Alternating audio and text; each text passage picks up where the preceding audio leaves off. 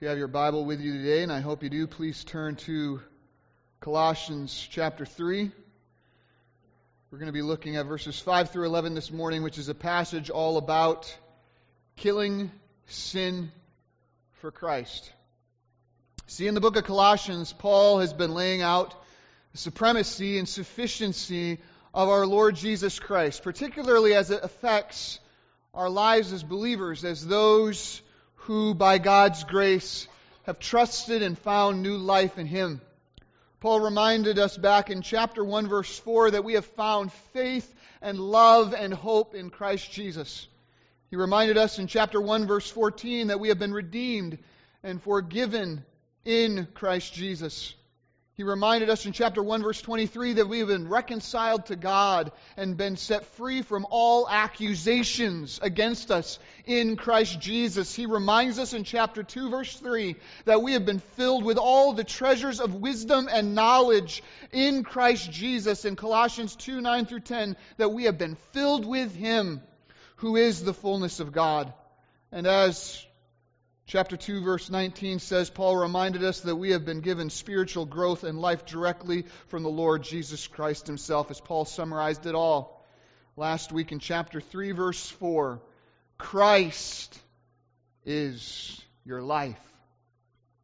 We have been given a brand new identity, brand new heart, a brand new mind, outlook, and life in Jesus.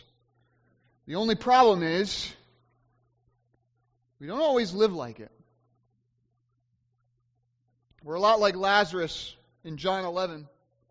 After four days, if you remember, being dead, Jesus calls him back to life. Lazarus, come forth. Lazarus walks out. He is full of brand new life in Jesus. The only problem is, he's still all wrapped up in all those dirty, filthy, stinking, stained grave clothes of his death.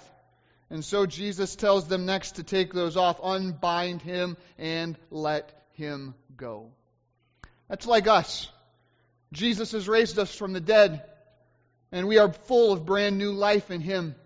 The only problem is, we're still very much wrapped up in our old grave clothes, the remnants of our old fallenness. And if we're to live, and if we're to move, and if we're to have our being for the glory of God, we have got to get those things off. That is what our passage before us today is all about. We just saw in the first four verses of Colossians chapter three that we as believers ought to focus our wills, our minds, and our hearts on Jesus. If you take that seriously, it will not, it will not take you long before you realize there is something deeply still wrong. There's still something wrapping around us. That we want to do what's right, as Paul said in Romans chapter seven. But I keep on doing the things I don't want to do.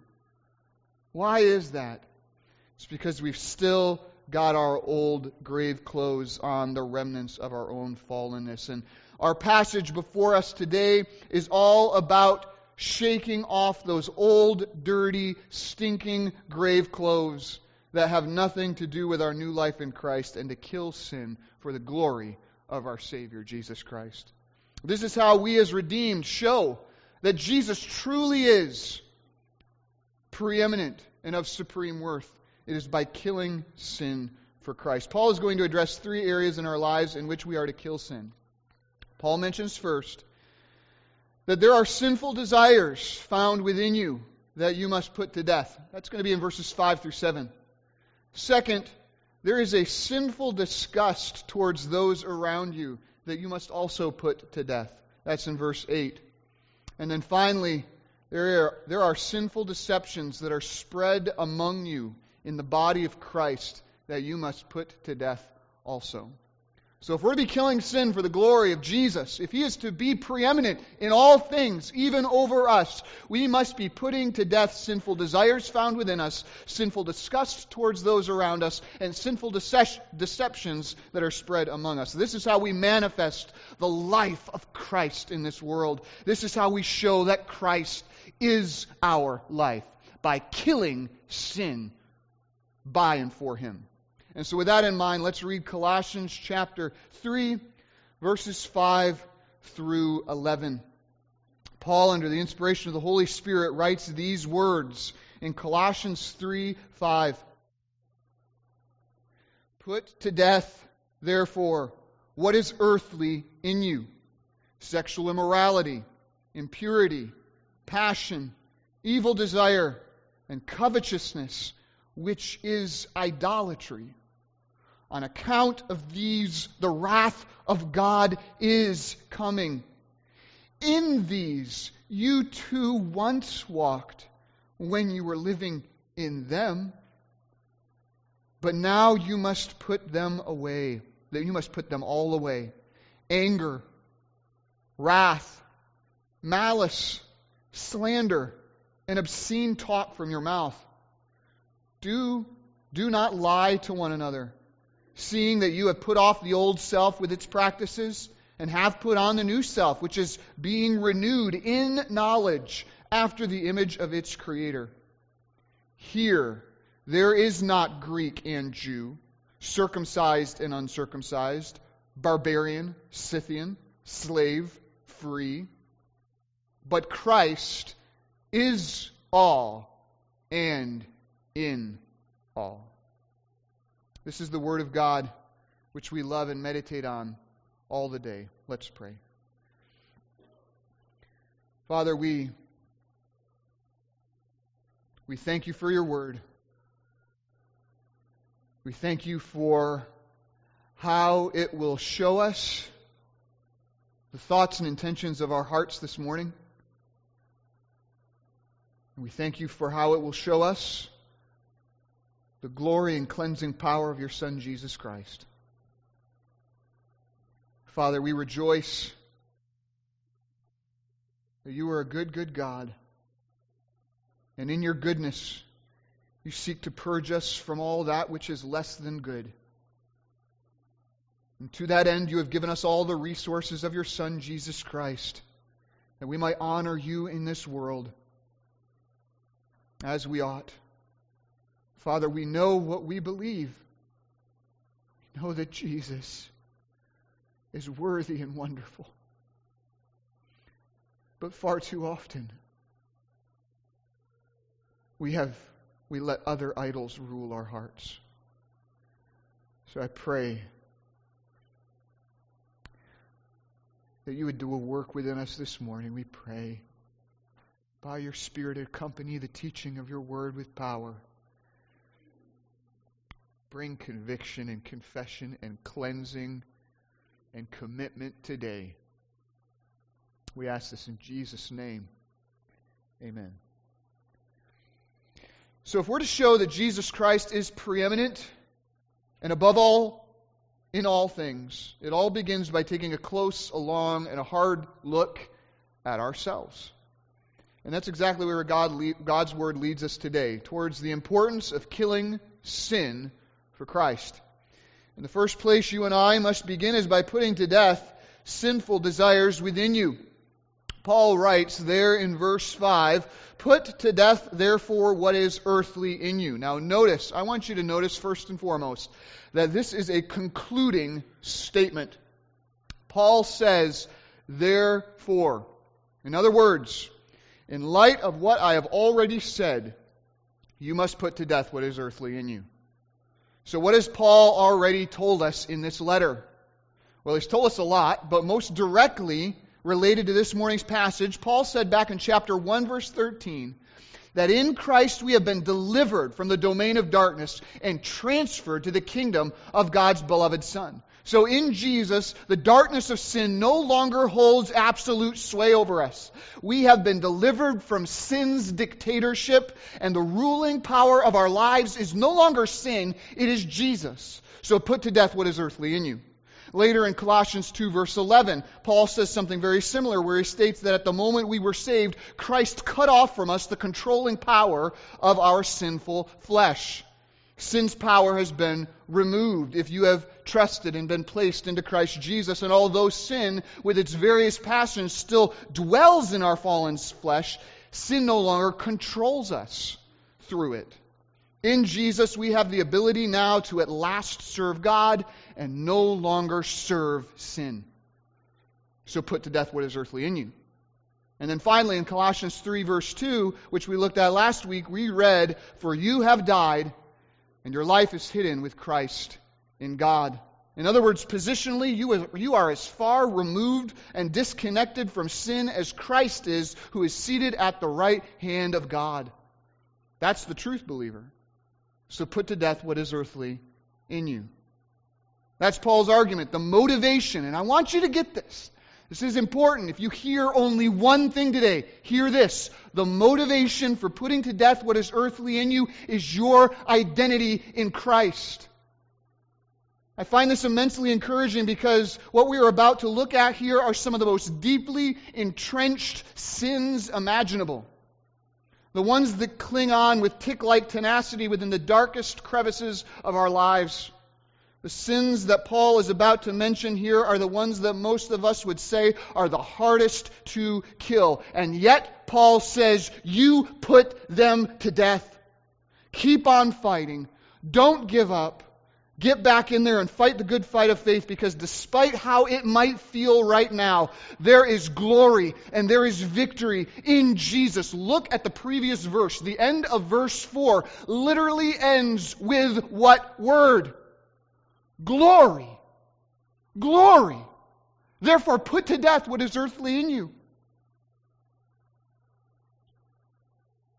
There is glory and there is victory in Jesus, and you are in Him. So fight with all the resources of Christ until you see glory, until you see victory, until you see that sin slaughtered beneath your feet by the power of Christ.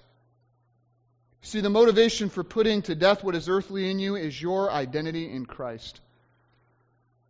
Brothers and sisters, in Jesus this morning, I want you to know, don't ever think there's not hope. There is always hope. I get it. There are so many times we as Christians will struggle over the same sins over and over and over again. And we can get to the point where we start thinking there's just no hope, that nothing is ever, ever going to change. Listen, believer, it is at that point that you must stand upon the promises of God regarding who you are in Christ and the grace and hope that He has promised you in Him. Never forget that with God, all things are possible. So as someone who is united to the risen Christ by faith, never, ever, ever give up fighting. Never give in. Never stop. Keep fighting. Keep clinging. Keep running, because the work that He has done in you already guarantees victory. And in the end, and even before the end, you will see victory because you are in Christ. You have died to the things of this world. So now put to death what's earthly in you. And Paul gets very specific here on what is earthly within us that we must put to death with all the resources that Christ has given us. He lists five sins that every believer is to be actively killing. He lists sexual immorality, impurity, passion, evil desires, covetousness, which is idolatry. And I want you to see the connection here between these five sins listed. They are not randomly mentioned by Paul. There's a close connection and a progression that happens here that Paul wants to reveal. Paul begins by using sexual immorality as the premier example of sinful desires that still lodge within our unredeemed flesh. He could have used other sins. In fact, he mentions them later, and you could apply the same principle that he applies to sexual immorality to them. He mentions later in verse eight, anger, wrath, malice, slander, and obscene talk. But here he begins with sexual immorality. And he burrows down deep, layer by layer, to eventually expose the true cause and true motivation behind all sin, not just sexual. And I cannot think of a more important and relevant sin to expose, to denounce, and to call for repentance for this morning among the body of Christ in our culture than the sin of sexual immorality. According to a Barna poll conducted back in twenty fourteen, over one-third of all Christian men and women aged forty and younger in evangelical churches today struggle with pornography on a monthly basis at least.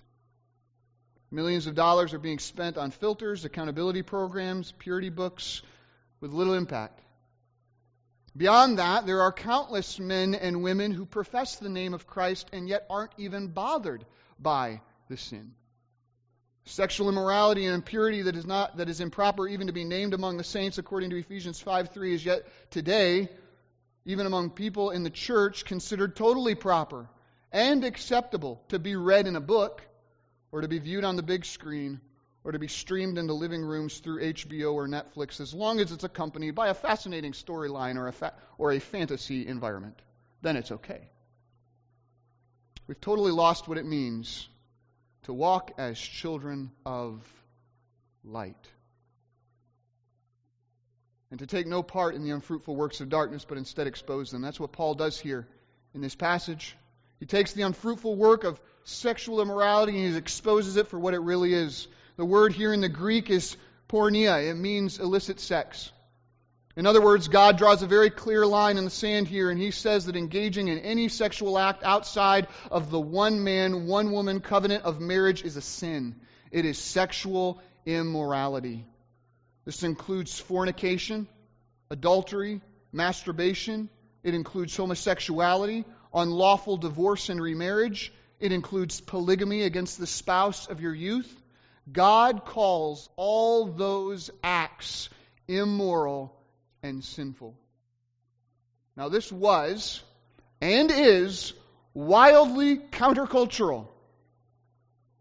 In the ancient world, sexual relationships before marriage and outside of marriage was the normal and accepted practice. I don't even think I have to say nothing's changed. The world still advocates for living together and having sex before marriage. Though God calls it fornication, the world calls it good advice. To test the waters before marriage. According to a Pew Research study conducted in twenty nineteen, more Americans aged eighteen through forty-four have experienced living with someone outside of marriage, fifty-nine percent, than have ever experienced even being married, fifty percent. And the world still advocates for having sex outside of marriage. You pick up magazines, you turn on the news, you'll hear these ideas of open marriages or friends with benefits or having multiple spouses even beyond the wife of your youth. The mantra today is, if it feels good, just do it. Well, the Bible clearly forbids any sexual activity outside of marriage between one man and one woman in it all, because it's not just if it feels good, do it. What we are called to is, if it honors Christ, do it. It's not about me. It's about Him. The Bible clearly forbids any sexual activity outside the marriage between one man and one woman, any at all. In the Old Testament, it was a national crime, punishable to death. And it is repeatedly condemned as well in the New Testament. In First Thessalonians four, verse three, it clearly states, "This is the will of God, your sanctification, that you abstain from sexual immorality." This is why you see the Jerusalem Council in Acts fifteen, twenty, and twenty-nine say, avoid sexual immorality. That's why you see Paul horrified in First Corinthians five, verse one, that sexual immorality had arisen and even been tolerated by the Corinthian church. And that's why he tells them later in chapter six, verse eighteen, to flee from it, not be proud in it. It's because sexual immorality is not in accord with your identity with Jesus Christ. In fact, it is the first sin listed in Galatians five nineteen among the characteristics of unredeemed flesh that war against the fruit of the Spirit. It's for this reason that Paul tells the believers in Ephesus, sexual immorality and all impurity and covetousness must not even be named among you as is proper among saints. In other words, not only should you avoid the actions of sexual immorality, you should avoid even the appearance of it. It is so antithetical to Christ, because you see, this is another sermon, sexual relationships is to be a picture of the gospel, which is a picture of purity and devotion and commitment and love. and selflessness. And every one of those sins I just listed are antithetical to the gospel of Jesus Christ. This is about Christ's glory. This is how fervently God calls on His children to put to death and to flee from the sins of sexual immorality. We must put it to death. We must not tolerate it. We must not overlook it. We must actively seek to do everything possible to purge it from our lives. Now, I could give some practical protections against this, like avoid being alone or talking alone with someone of the opposite sex who is not your spouse, no matter how young or old or familiar they might be to you. And that is an excellent guideline that I even have for myself. It's a way that I can stay above reproach from accusations. But frankly, suggestions like that do little good when you realize that the sin of sexual immorality is actually the offspring of impurity. That is, unclean, filthy thoughts. See, every sinful action springs from a sinful thought. Every man or woman who has failed in remaining pure by his actions failed a long time ago by remaining pure in his mind and heart. Every sinful action springs from a sinful thought. As Jesus said in Matthew five twenty-eight, everyone who looks at a woman with lustful intent has already committed adultery with her in his heart. A lustful, filthy, unclean thought is always behind a lust, lustful, filthy, unclean action. And this is precisely what Jesus says in Mark seven twenty-one, from within, out of the heart of man, comes evil thoughts, sexual immorality, adultery, sensuality. See, sexual immorality, adultery, sensuality, it all comes from evil thoughts and intentions of the heart. The problem that we have when we're dealing with sexual immorality and attempting to kill it is not a problem with our actions. It's a problem with our mind and our hearts. That's why Ephesians five three says that we're to avoid sexual immorality even in speech. So I would encourage you, in terms of your own friends that you keep, watch out for people who joke around about how physically attractive so-and-so is, maybe in a movie or show or a commercial or whatever. That speech comes from somewhere. As Jesus says in Luke six forty-five, out of the abundance of the heart, the mouth speaks. People with sensual mouths always have sensual minds. For as a man thinketh, so is he. Impure behavior always begins with impure thoughts. Therefore, the battle against sin, especially sexual sin, always begins in the mind. Put to death impurity.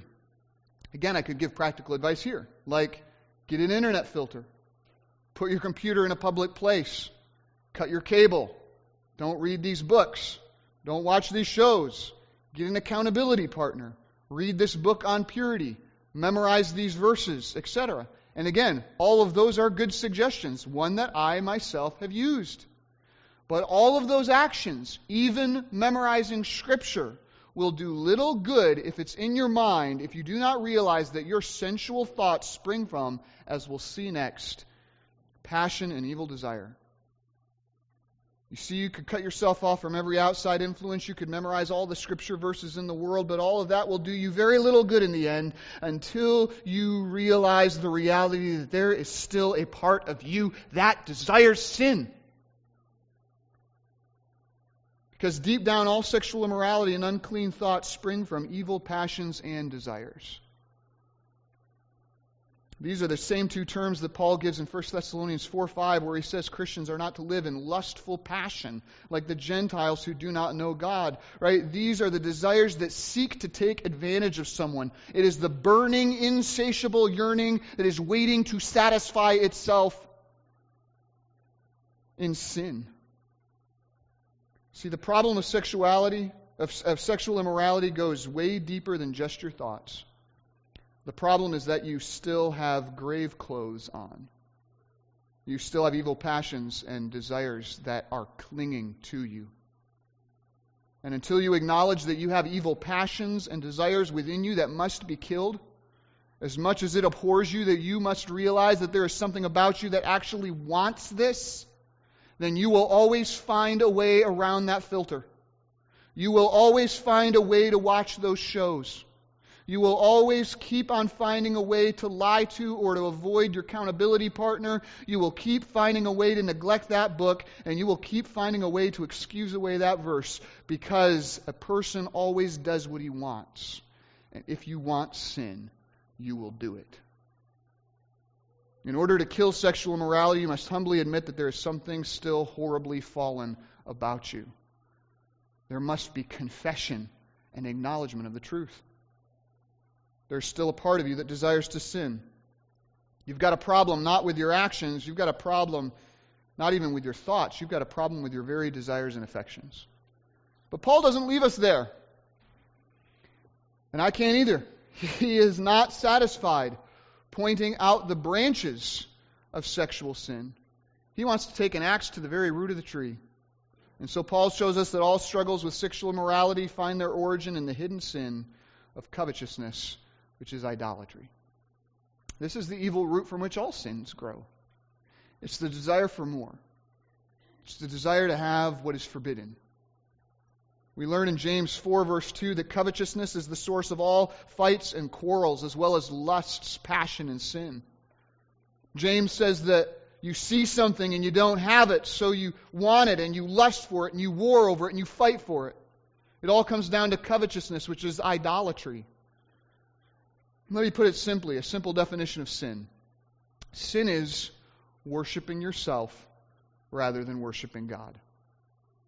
That's sin. Worshipping yourself rather than worshiping God. If you truly worship God, then you ask this: God, what pleases you? And you seek to do it. But if you worship yourself, you ask, self, what pleases me? And you do that instead.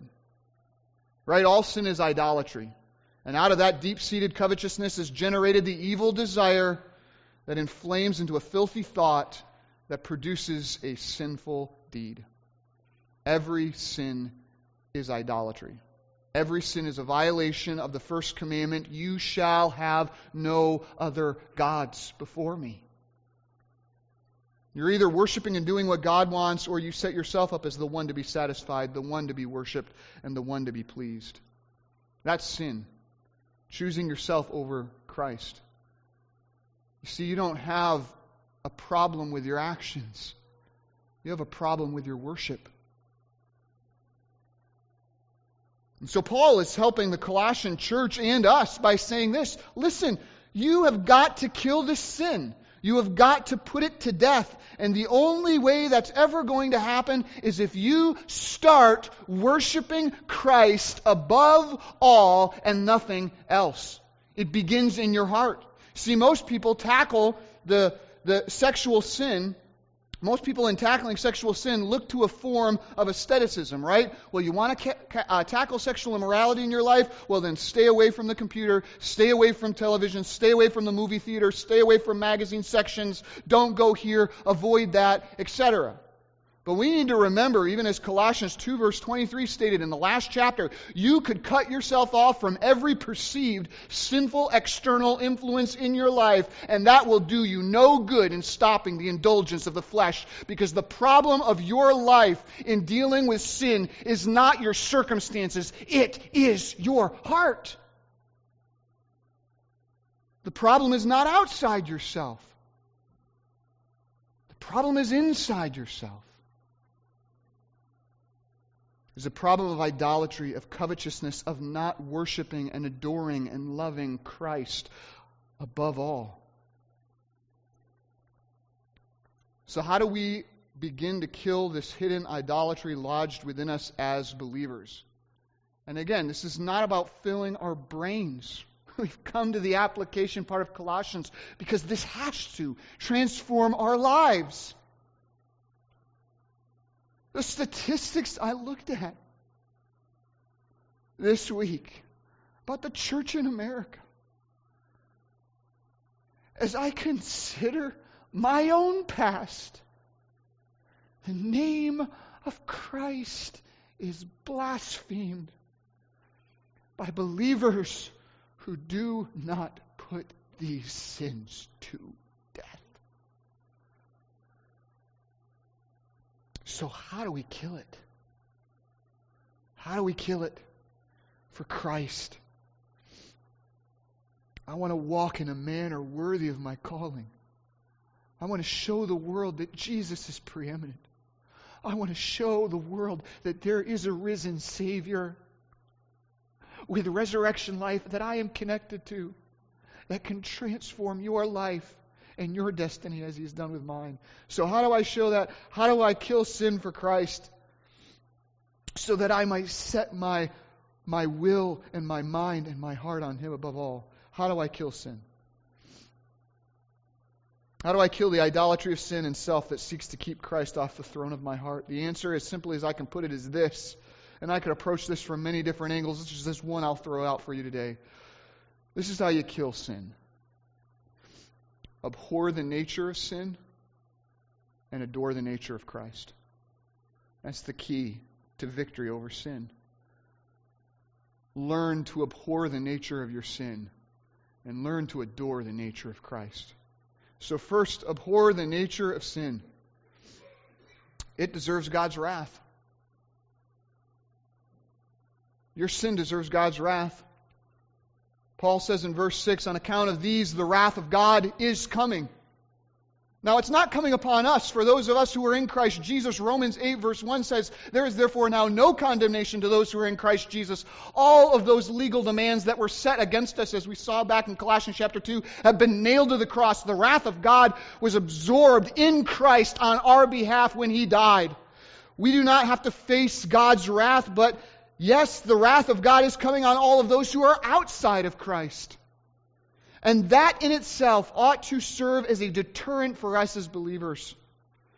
If you know that eternal souls are going to be condemned to eternal torment because of their unrepentant love for these very sins, why would you dare hold these very same iniquities so close and so long to your own heart, believer? This will be the sin that condemns them.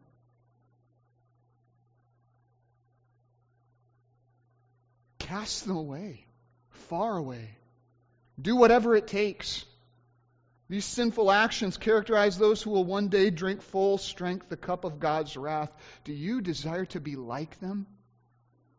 Theirs is a state of pity, not a state to participate in.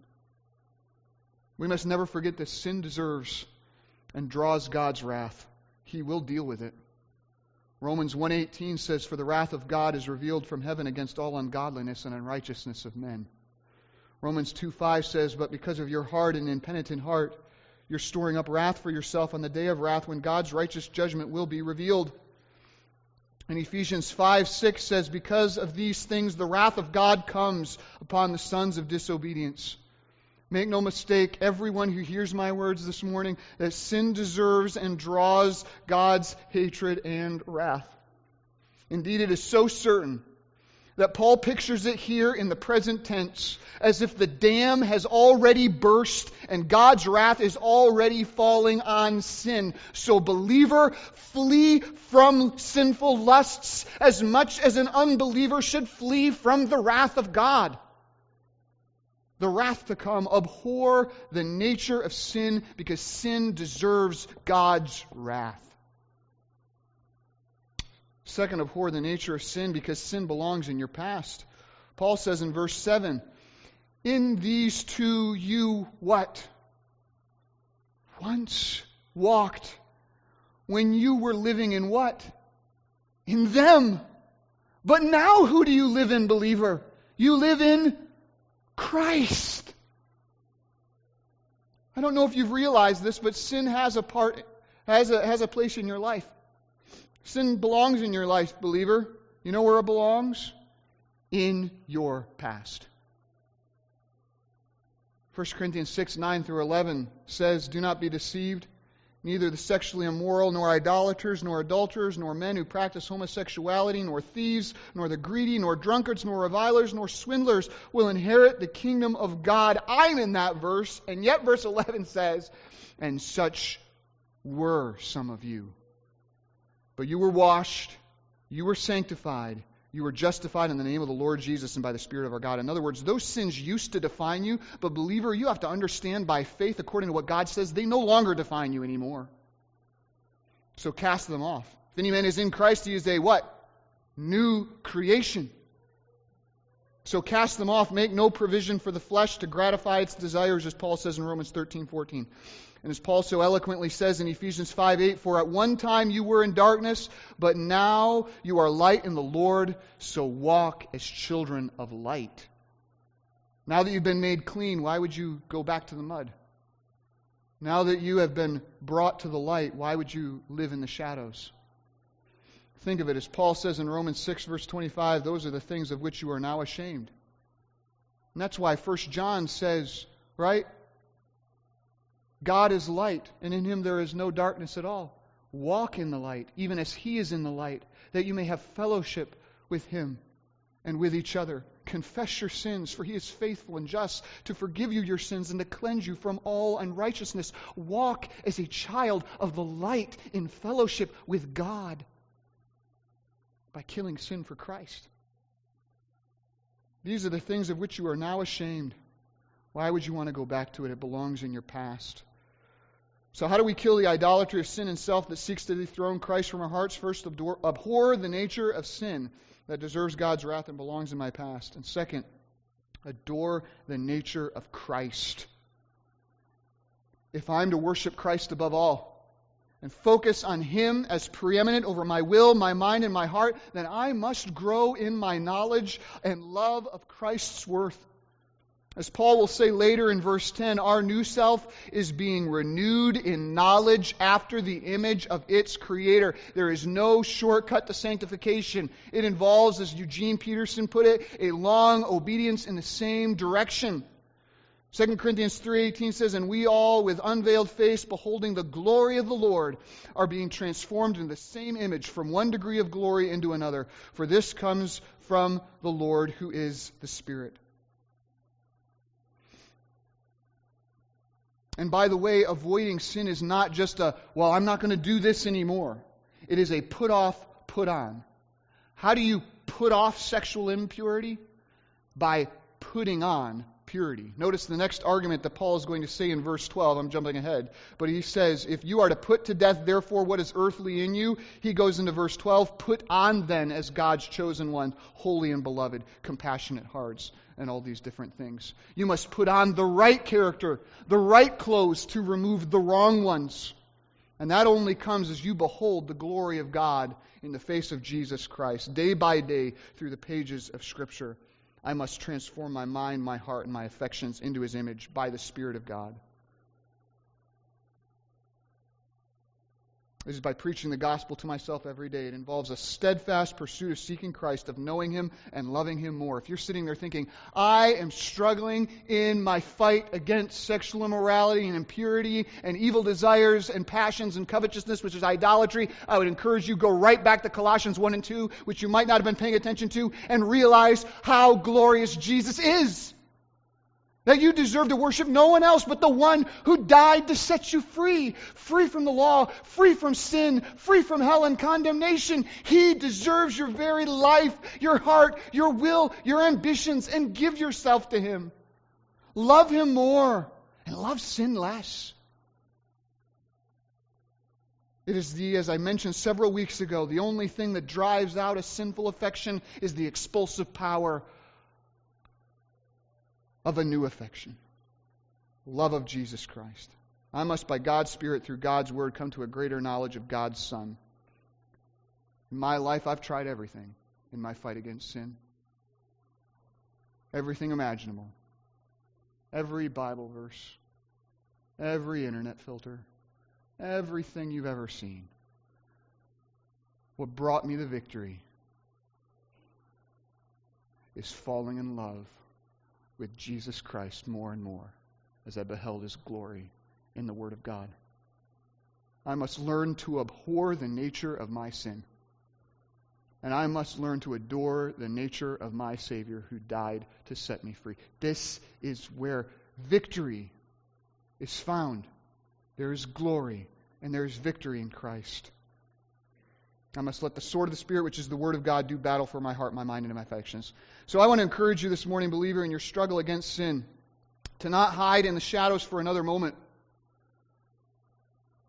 Walk in the light as a child of the light.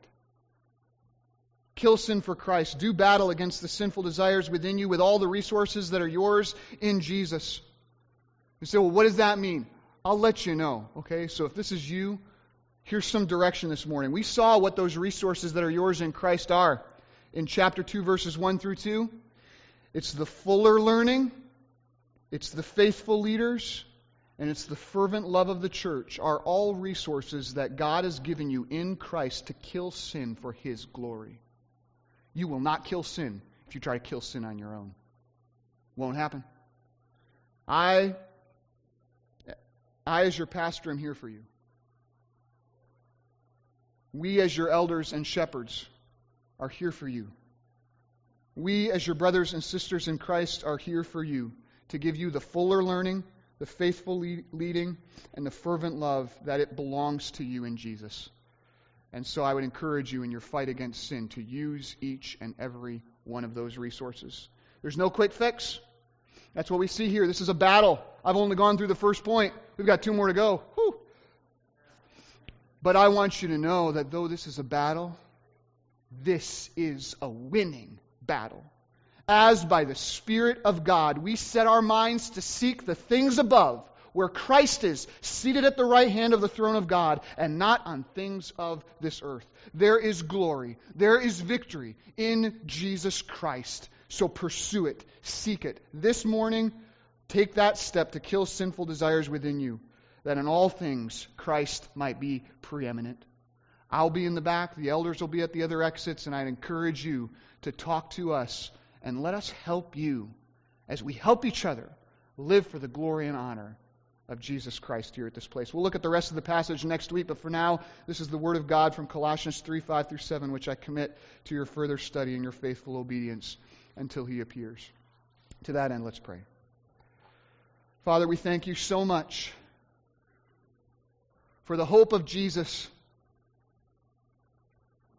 Father, I thank You this morning